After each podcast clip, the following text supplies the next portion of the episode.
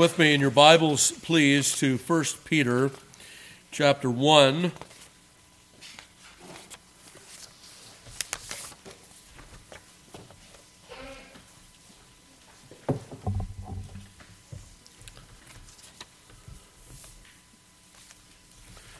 We'll read verses twenty and twenty-one this morning. Hear now the inerrant, infallible, and inspired Word of God, who, that is Christ, verily was foreordained before the foundation of the world, but was manifest in these last times for you, who by him do believe in God, that raised him up from the dead and gave him glory, that your faith and hope might be in God.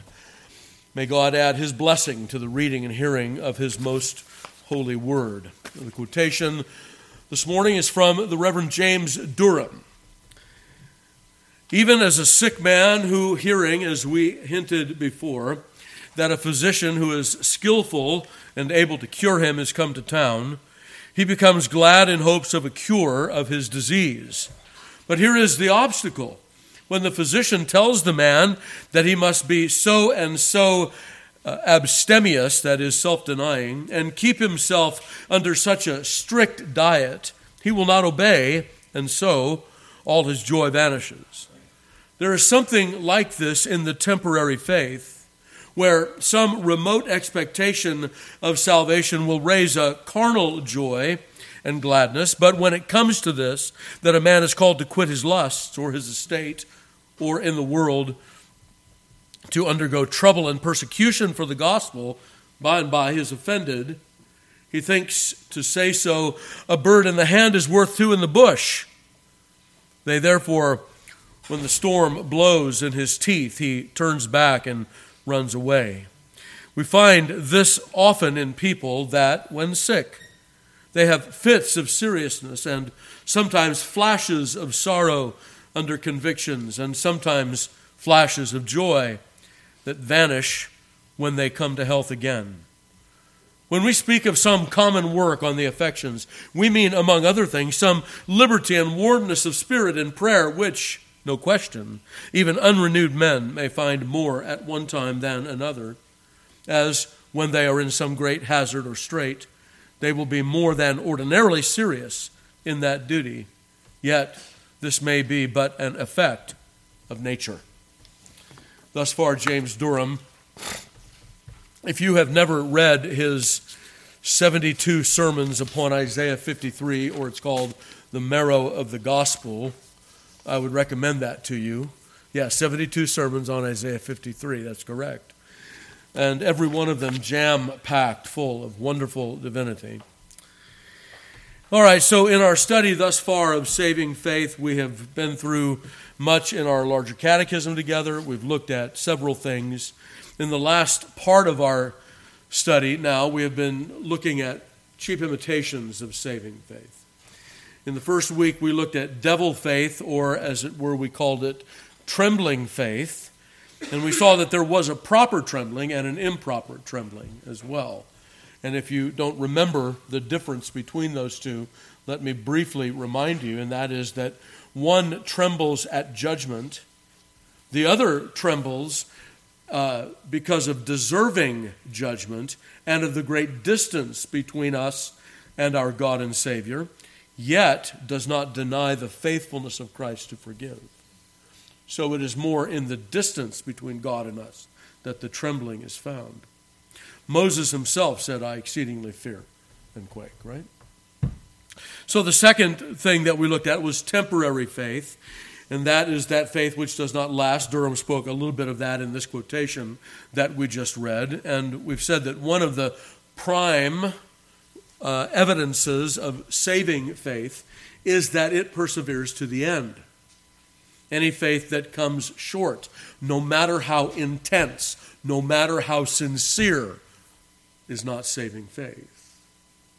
There are those who seem to be, uh, as we used to say back in our evangelical days, on fire for the Lord. Yet that fire we've seen also in many go out. Then the third, the, which is what we looked at last week, We called it miracle faith. And we saw how that there are many false assurances because of remarkable providences, even extraordinary events or miracles, coincidences, if you will, that people think themselves blessed by the Lord and renewed thereby. But we also saw that the ability to perform miracles or to receive miracles is itself not saving faith. There were ten lepers cleansed, yet only one returned to give glory to God. Okay, so with that then, I want to move on now to another study, uh, the fourth kind of, of uh, imitation of saving faith. And I want to call this far enough faith. Far enough. I've gone far enough. I've gone the distance that I need to travel. There are many that believe that because they have done this or that, crossed this or that threshold or Rubicon or river, if you will, no matter what barrier you want to make as that which has been crossed. They make the barrier something other than what it truly is. They erect or are fooled into believing some false notion rather than closing with Christ, rather than going the distance to Him.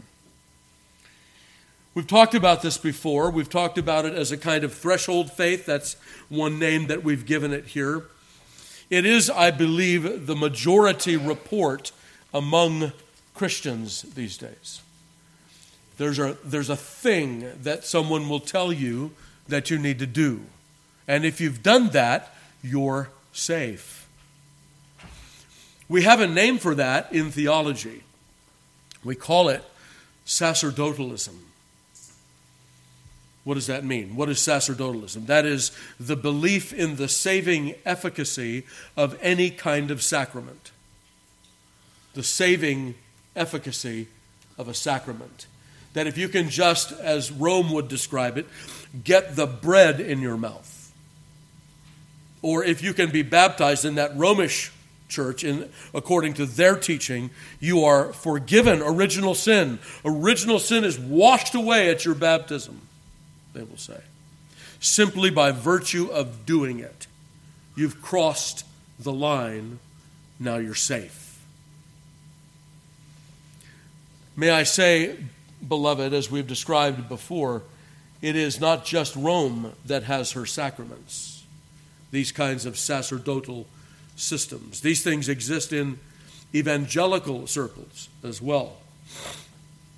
And by evangelical, we mean the opposite of sacerdotal, right? In other words, we're saved not by the efficacy of a sacrament, but by believing the gospel, evangelical in that sense, right? The the, the old term evangelical, you know, the, the original reformers and the especially the second generation, they were called evangelicals by the sacerdotal party because they were gospel believers rather than sacrament believers. Well, now here in far enough faith, what many churches that are that perhaps have evangelical in the name have done is they have erected a sacerdotal efficacy instead, and this is a part of their, quote, far enough faith. What are those sacraments? And I use that in quotations. What are those sacraments that come up? Well, in the um, In the charismatic churches, it may be speaking in tongues. You've spoken in tongues. You have the Spirit. You're safe. In more broadly evangelical churches, it may be that you've prayed the sinner's prayer. You've asked Jesus into your heart. You know, he was standing there at the door and knocking, and you opened up to him in that sense. And because you've done that, not communed with him, but because you've done that, you're safe. It may be that you've joined the church, you've rededicated your life to Christ a dozen or so times. It may be that you've shaken the pastor's hand, he's visited you in your home, or it may be that you've done something that is a witness to your saving faith, and so here is this thing that you're hanging on to. And you say, this is far enough. I've gone that distance. I was telling the elders before our our service today when we were getting ready to pray that uh, over these last few days I have developed an illustration I think will help you to understand what we're talking about here. So let's say that you're a, uh, and I would never say this of any of you, but let's say that maybe someone in our midst is an unscrupulous competitor. He doesn't care about breaking the rules. He only cares about winning. And he's in a, say, a running race, maybe maybe uh, like a, a cross-country race where the where the the uh, course is spread out over a long distance, right? And if I was an unscrupulous competitor and wanted to win at any cost, then here's what I would do. I would erect, I'd get there the night before, and I would erect a false finish line. And so everybody starts running the race, and we're all running together, and I want to make sure I'm just staying, you know, right up there toward the front. I don't need to be in the lead. But then we get to this false finish line, which is ju- where the true finish line is just out of sight, just a little bit out of sight so that it's not too far away, but it's far enough away that everyone's eyes loom, or, or, or this false finish line looms in everyone's eyes instead. And they cross that finish line and they stop. And I keep running and I make it to the end of the race. And I get the prize. Beloved, the enemy of your souls is all about erecting false finish lines so that you'll stop short of closing with Christ and rolling the eternal disposition of your soul upon Him and His righteousness alone. There are these false finish lines that we've talked about. A sacrament, some system, some thing that you take hold of instead of Christ. So I'd like to speak with you about that for a few moments from the Bible. Um, the other thing that I want to say, and I'm putting the uses up front because we're a little bit short on time today, but I want to put the uses up front here.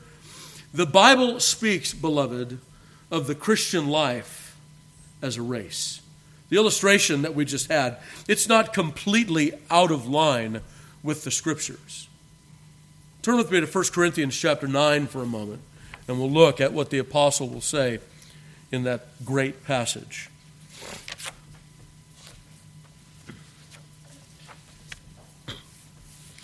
Beginning in verse twenty-four, know ye not that they which run in a race run all, but one receiveth the prize? So run that ye may obtain. And every man that striveth for the mastery is temperate in all things. Now, they do it to obtain a corruptible crown, but we an incorruptible. I therefore so run, not as uncertainly. So fight I, not as one that beateth the air, but I keep under my body and bring it into subjection, lest that by any means, when I have preached to others, I myself should be a castaway. The word castaway there is the Greek word adokimos. It's otherwise translated in the New Testament as reprobate. Notice that if there are those who might have been tempted to believe some false finish, the Apostle Paul had great reason to believe that. He preached to others. He's a minister of the gospel, and not just any minister, but although he calls himself one of the least of the apostles, we might call him one of the chief. There are fourteen books in the New Testament, if we count the book of Hebrews, that are ascribed to Paul. fourteen. You remember how many books there are in the New Testament, children? That's right. More than half are written, are penned by the Apostle Paul. He will say, I labored more abundantly than them all. Yet, what else does he say? Lest, after having preached to others, I myself should be a castaway. No uh, far enough faith for Paul. No, that's not going to work here, he says. And so we have this race here. Turn to Second Timothy chapter four. Again, from the inspired apostle.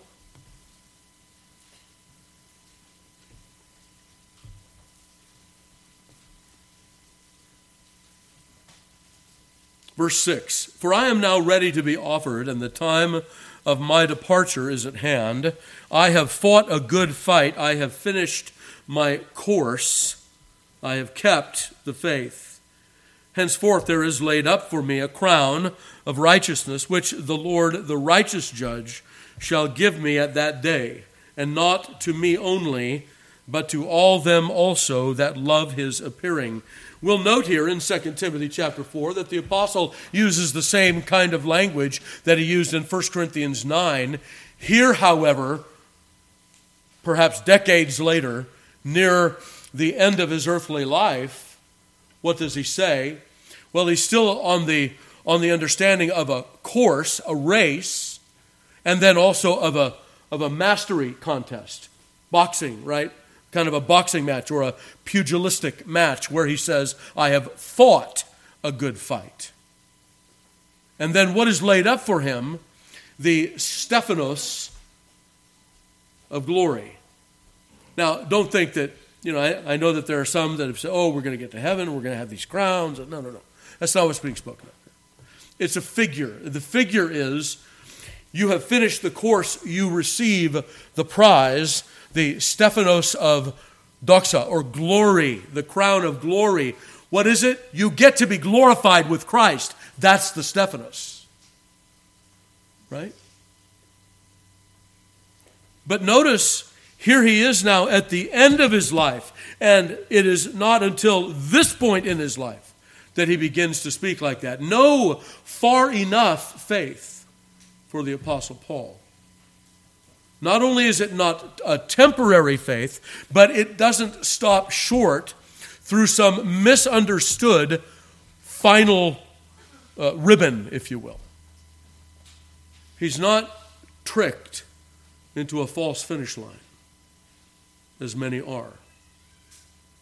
There's not some sacrament, not some magical in, incantation or prayer that must be Uh, uttered in order rightly to be sure that you are uh, safe, in other words. Uh, the Apostle Paul will say to the Romans in chapter thirteen, I think it's what, verse eleven, he will say to them, your salvation is nearer than when you first believed. What's he, what's he doing there? He's helping them to recognize not to stop short. We must not stop short. Salvation is spoken of often in Scripture, and this used to puzzle me a long time ago be, before I, I understood the, you know, the, the greater sweep of things in the Bible. You know, I remember as an evangelical thinking that, you know, we're saved when we believe. How can our salvation be nearer than when we first believed if we already get it when we believed? How can it be nearer and possessed at the same time? These are important things to remember because the Bible will speak of our salvation as yet future because we don't want to stop short. Some false finish line. The enemy, the enemy of our souls is really good at putting up those false finish lines. So it's not simply the belief that God is triune. It's not simply the belief that salvation is by grace alone through faith alone. Many doctrines of the Bible may be confessed, even believed. Truly, faith comes by hearing, but it's not only by hearing, beloved. We can't rest in hearing only, can we? Again, another false finish line. That's the means by which faith comes. True, true that. But in Ezekiel chapter thirty, verses thirty through thirty-three, I'm going to botch the quotation, so I better go ahead and turn there. Chapter thirty, verses thirty through thirty-three reads like this. Well, it's not chapter thirty. Because if it was chapter thirty, it wouldn't end at twenty-six. Hmm. Okay, it's thirty-three. I actually have to read my notes. There you go. Also, son of man, the children of thy people are still talking against thee by the walls and in the doors of the houses, and speak to one another, every one to his brother, saying, Come, I pray you. Let us hear what is the word that cometh forth from the Lord. And they come to thee as the people cometh. And they sit before thee as my people, and they hear the, the words of thy mouth. They, they they hear thy words, but they will not do them, for with their mouth they show much love. But their heart goeth after their covetousness. And lo, thou art unto them as a very lovely song of one that hath a pleasant voice, and can play well on an instrument, for they hear thy words, but they do them not. And when this cometh to pass, lo, it will come. Then shall they know that a prophet hath been among them. Well, hearing is good, but was hearing enough for the disciples that came to Ezekiel in chapter thirty-three? Well, no. No. The gospel is heard by many. Haven't we seen that in Matthew chapter thirteen? We have.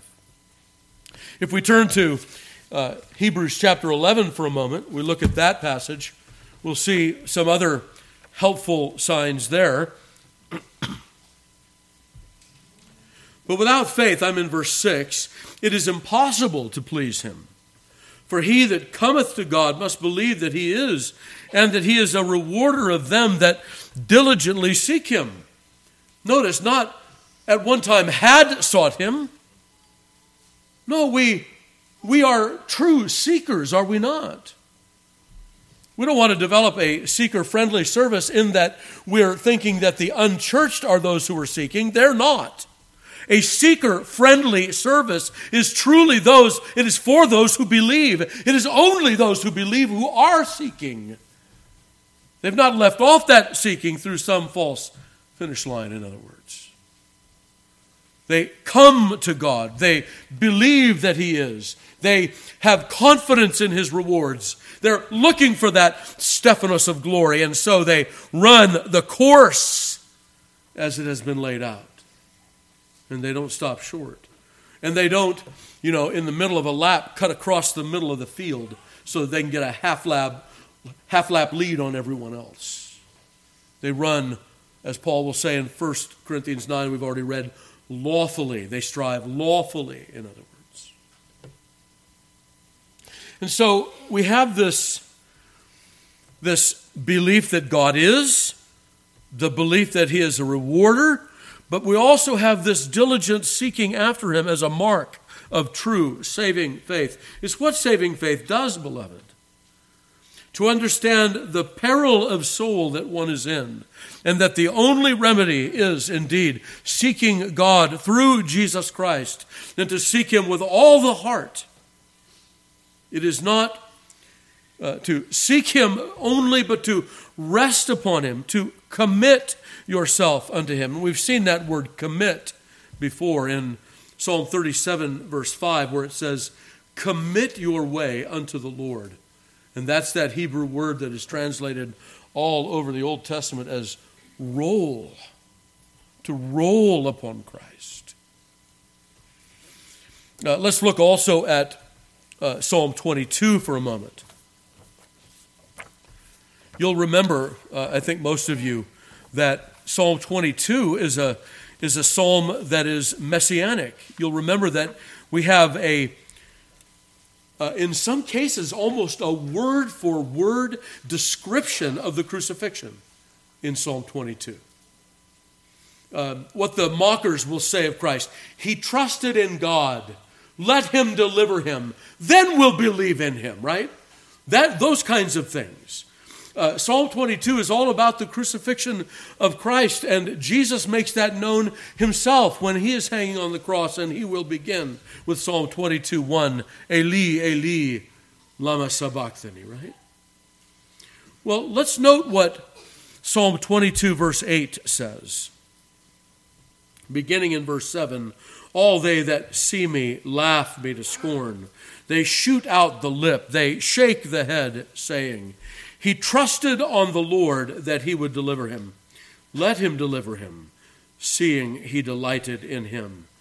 You know what the word trusted is there? That's the same word that we read of in uh, Psalm thirty-seven five. He rolled himself upon the Lord.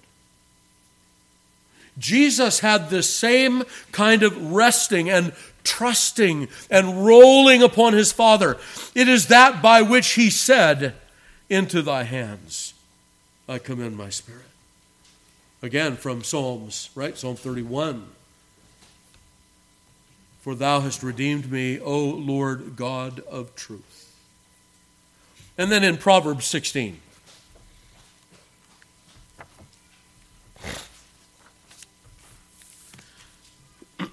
The preparations of the heart in man, and the answer of the tongue is from the Lord. All the ways of a man are clean in his own eyes, but the Lord weigheth the spirits. Commit thy works unto the Lord. That's roll. Roll your works upon the Lord. What is being said here? Recognize that the things that you do, the good works that you walk in, they are from the Lord. They're, they are that which rises up of your resting in Christ Jesus. This is what's being said there in Proverbs sixteen. So now turn with me for a moment to Genesis chapter twenty-four. We've used this example before, but I, but I want to use it once again when we talk about far enough faith or false finish lines. You got all those F's? Is that memorable enough? I hope so. Far enough faith and false finish lines. Should be able to remember that. What happens here, you'll remember that we believe it's Eliezer of Damascus, although he's not named by name, but he is the chief servant of Abraham. And that was Eliezer of Damascus, we read about in Genesis chapter seventeen. And so Eliezer, he's sent on an errand to go find a wife for Isaac. Now, I will not be the first guy that has ever said that this, while it is true history, it is also an historical allegory, because the father will send out the Spirit to find a bride for his son, that she may come home to dwell with him forever. Commentator after commentator will make that connection. And so what happens? What does Eliezer do? Well, he travels some interminable distance, right? He goes from where he is in, in the land of promise all the way back to Haran, across the Jordan, across the Euphrates, and here he goes all the way back to Haran to um, Rebekah's people, to Laban and Bethuel, to Abraham's ancestors, the sons of Nahor. And we'll not take the time to see everything that's going on here, but there are several things that are that are helpful. What does he do? He preaches the gospel, if you will, of his master Isaac. My master is rich. My master is great. My master will deliver you from this household with Bethuel and Laban. And can you imagine? To a house of blessing, a house that God has blessed. In my master Isaac shall all the families of the earth be blessed. They knew that promise, because when they sent Rebekah away, they said, may the Lord make you the mother of millions. Remember that?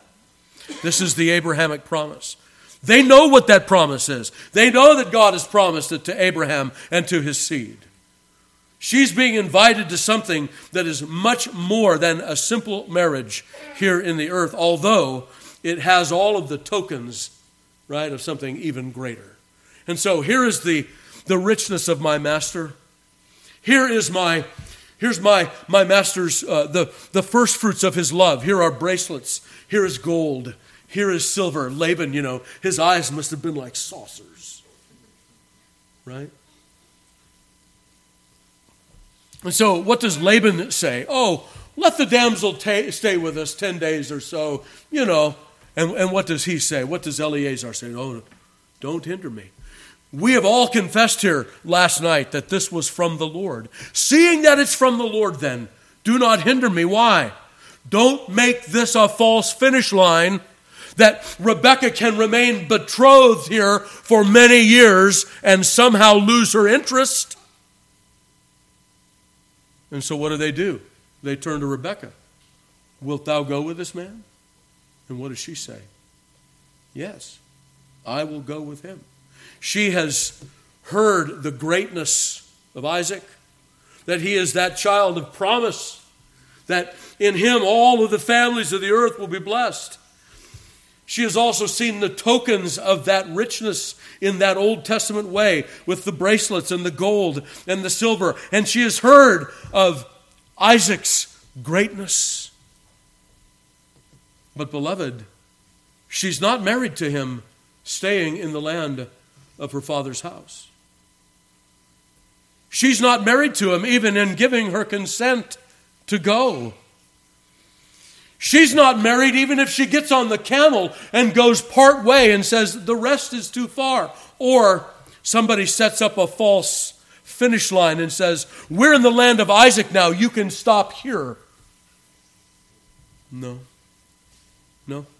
It's not until they reach the land of Canaan and Isaac is out in the evening meditating, it says, praying, praying for the return of the wife that will be the one through whom the families of the world will be blessed, knowing that Eliezer is on a mission, the trusted servant. Some would put him for the Holy Spirit in the allegory. Some would put him for the minister of the gospel in the allegory.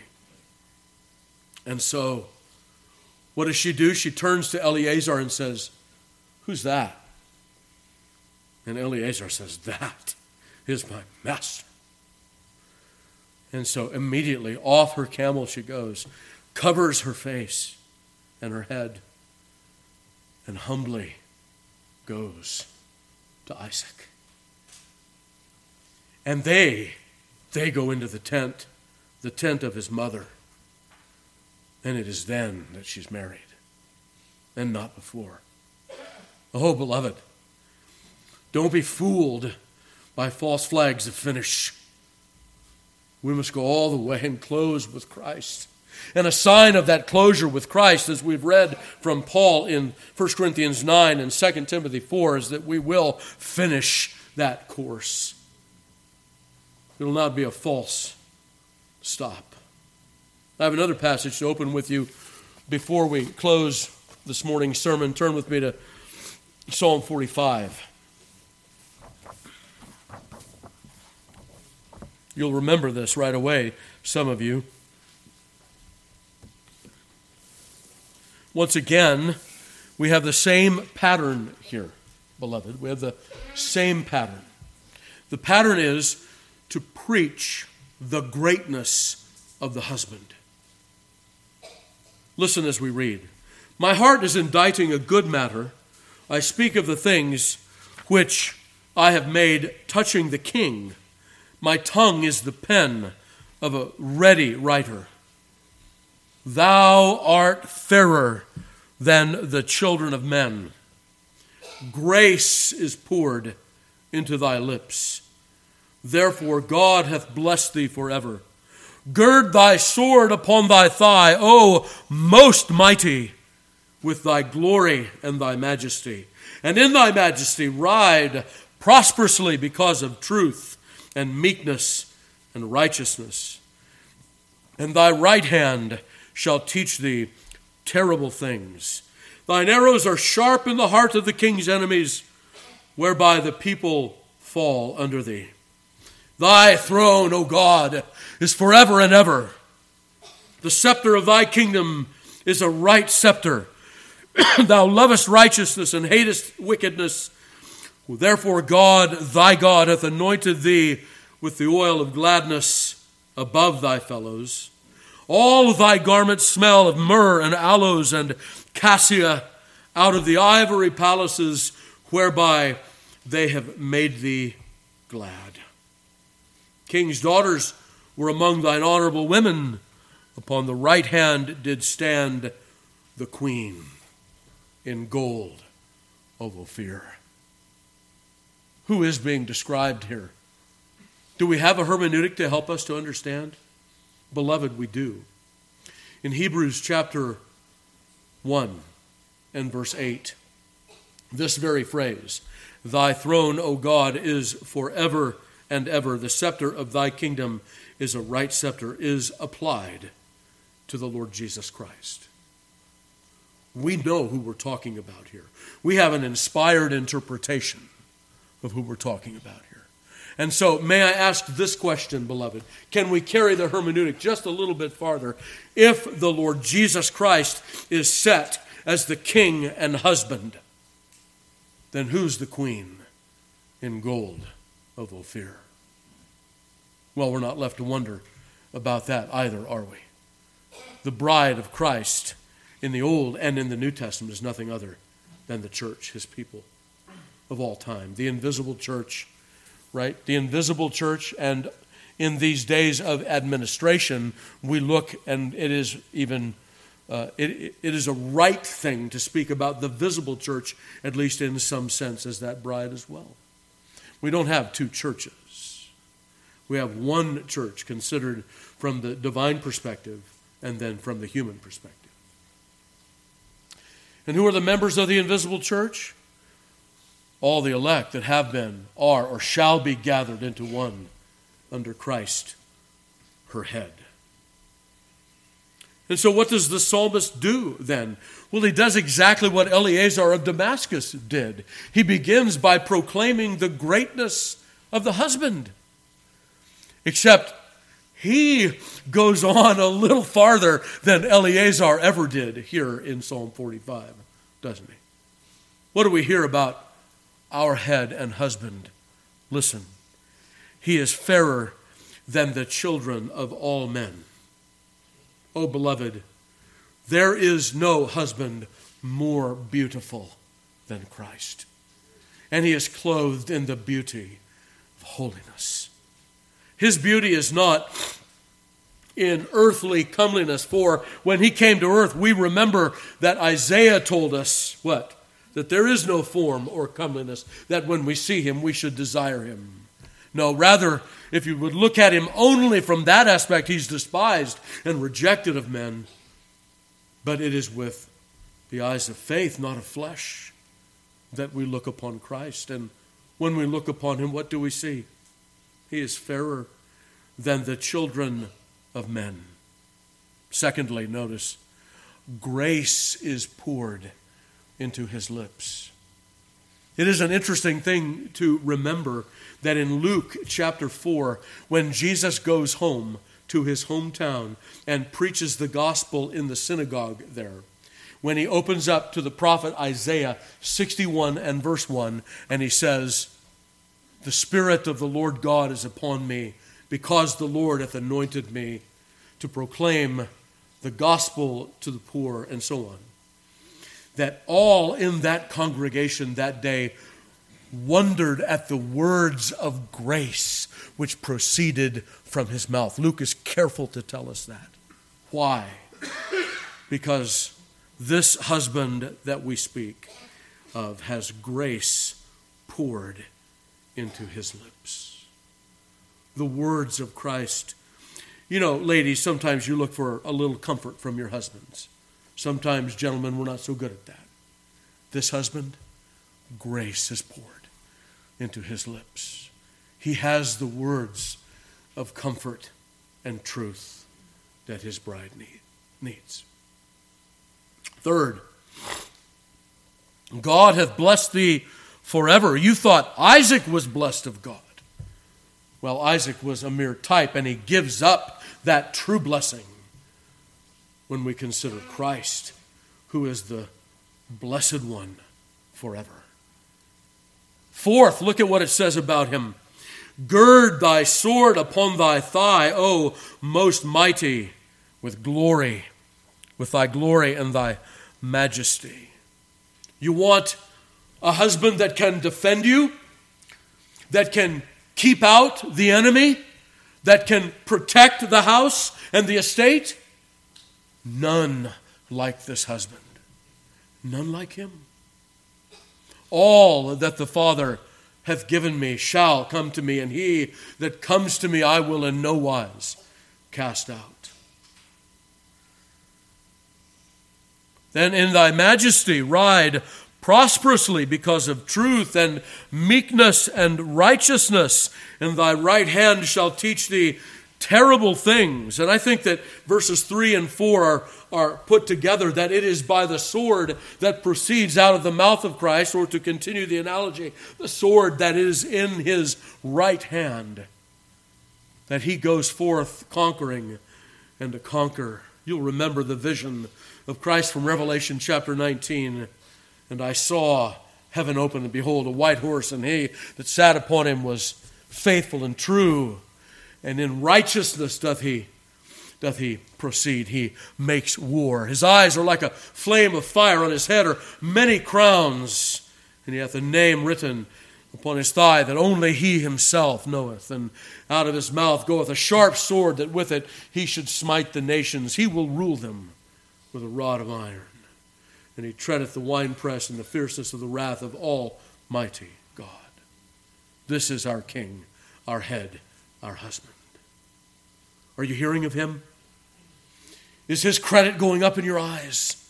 Is your heart melted toward him? Well, we're not done with Psalm forty-five yet. Thine arrows are sharp in the heart of the king's enemy. Not only does he have a sword, not only does he ride prosperously, not only does his kingdom and estate expand, but his enemies fall in his presence. And I think the enemies here are those who are the king's enemies, whereby the people fall under thee. That is, they come under his dominion. He is like that that that king in Psalm one ten who says, of whom it is said that he will rule in the midst, in the inmost parts of his enemies. He makes his enemies his friends. He conquers their hearts to himself. His arrows are sharp in the heart of his enemies, so sharp that they pierce to the sundering of, of joint and marrow, right? Hebrews chapter four. And what happens? They are brought under his high priesthood, his husbandry. That's verse five. Then in verse six, beloved, when we come to Christ as our head and husband, verse six tells us that we come to no other than God himself. That it is God that has condescended to be the bride of his church in Christ Jesus. That it is very God, a very God, whose throne is forever and ever. The scepter of his kingdom is a right scepter. He will never do wrong, but always right. Just turn on to any country station and you'll hear about people doing each other wrong. Not this king, not this head, not this husband. His scepter is a right scepter. Notice he loves righteousness and he hates wickedness, and he is anointed with the oil of gladness above all that could be called suitors, above all thy fellows. He is God and man, and therefore suitable as the best of husbands, the best of masters. Then verse eight, all thy garments smell of myrrh and aloes and cassia out of the ivory palaces whereby they have made thee glad. His garments, his provenance smell of his heavenly origins. His kingdom, his riches, his glory. It is not an earthly and fading glory. No, it is a heavenly glory. And if you thought Eliezer of Damascus had gone a distance, Christ has come from heaven to find, to woo, to win, and to receive his bride. But notice that it doesn't stop there. Verse ten, hearken, O daughter, and consider. Incline thine ear, and forget also thine own people and thy father's house. Did you hear that?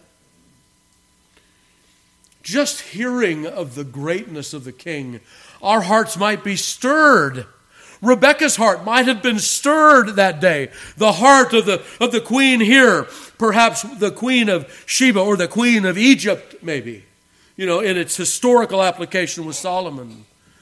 Perhaps her heart was stirred, but what did the Queen of Sheba do, beloved? She went home. Right? What did Pharaoh's daughter do? She stayed, but she lived in a separate house. Perhaps one of those women that turned Solomon aside. Notice what it says here.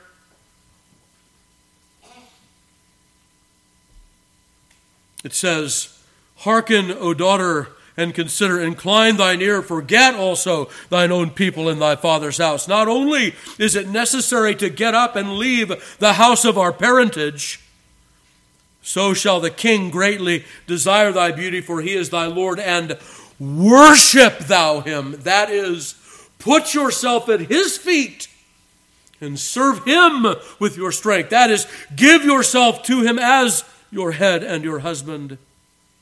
And then finally we will read, we'll not take the time to go there, but in this passage it says, be brought into his palace. In the metrical version we add, and there to abide. You see, even here in Psalm forty-five then, with this preaching of the greatness of the bride, the bridegroom, the greatness of the prince, there is still this warning against stopping short of a far enough faith. I've got the tokens. What if that's all Rebekah said? I have his tokens. That's all I need. Beloved, can you be content with the tokens of Christ without closing with him as your head and husband? Truly it is then to rest upon him, to roll upon him, to believe in him, to receive him, to follow him, to bow before him. All of those verbs of motion that we talked about. And it is nothing short of that. And the sign that those are rightly undertaken is that when this faith lasts until your last breath on earth. And it's nothing short of that, beloved. And so we must not be duped. We must not be tricked into a false finish line, into something that someone would put in our way to say, if you've crossed this, you've done enough. As we have said before, and I hope to say, perhaps if the Lord give me strength, a thousand more times before I pass from this earthly scene, it is not to make a decision for Christ, beloved. It is to make every decision for him, because he is our head and our husband. And we desire more than anything else to please him. These are the marks of true faith. Not some stop sign along the way. Not some sign under which we might gather. Remember we've said that before about the sacraments? Right? You're driving down the freeway. Here's the sign for Six Flags. And you pull over the car and you get underneath. You get the kids out of the car. The cars are going by. I don't know if you've ever been out on the side of a freeway or not. That's an inhospitable environment, just so you know, if you've never had to do that before. And you say to your children, you look at them now, here we are. We're under the sign. Aren't we having a great time now? Dad, are you sure that's, that's what we're talking about? This is why we drove halfway across town? No. No, it's to walk in the gate, right? It's to commune with him, not stop short through some false flag operation where the enemy of your souls would get you to rest in some doing thing. Turn away from all of that, beloved. Don't stop short. Finish the race. There, abide forever.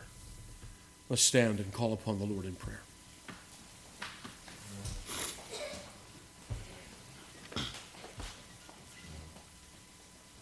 Our dear Heavenly Father, we come unto Thee and we confess that there have been times where we've seen those stop signs, those false finish lines along the way, and may even have been tempted to rest our eternal disposition there. Oh Lord, forgive us. Forgive us for hearing only of the greatness of our husband and not going, not receiving, not coming to him, not abiding in him, not resting and rolling upon him. Help us, Lord, not to be content with tokens, sacraments. Instead, Lord, to commune with Christ Jesus, to know him and the fellowship of his sufferings and the power of his resurrection, if by any means we might attain to the resurrection of the dead. Be with us, Lord, that we would not satisfy ourselves in thresholds and gates, but that thou wouldst be with us and bring us all the way to Christ, there to abide with him. Oh Lord, we pray for others in the visible church where these things are not yet understood and where false flags and false sacraments are erected to deceive the faithful. Lord, draw them to Christ. Be with the ministers of the gospel that they would preach Christ and not sacraments. And Lord, we do pray that thou wouldst draw all of thine own to thyself.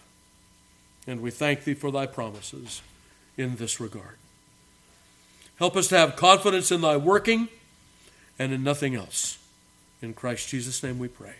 Amen.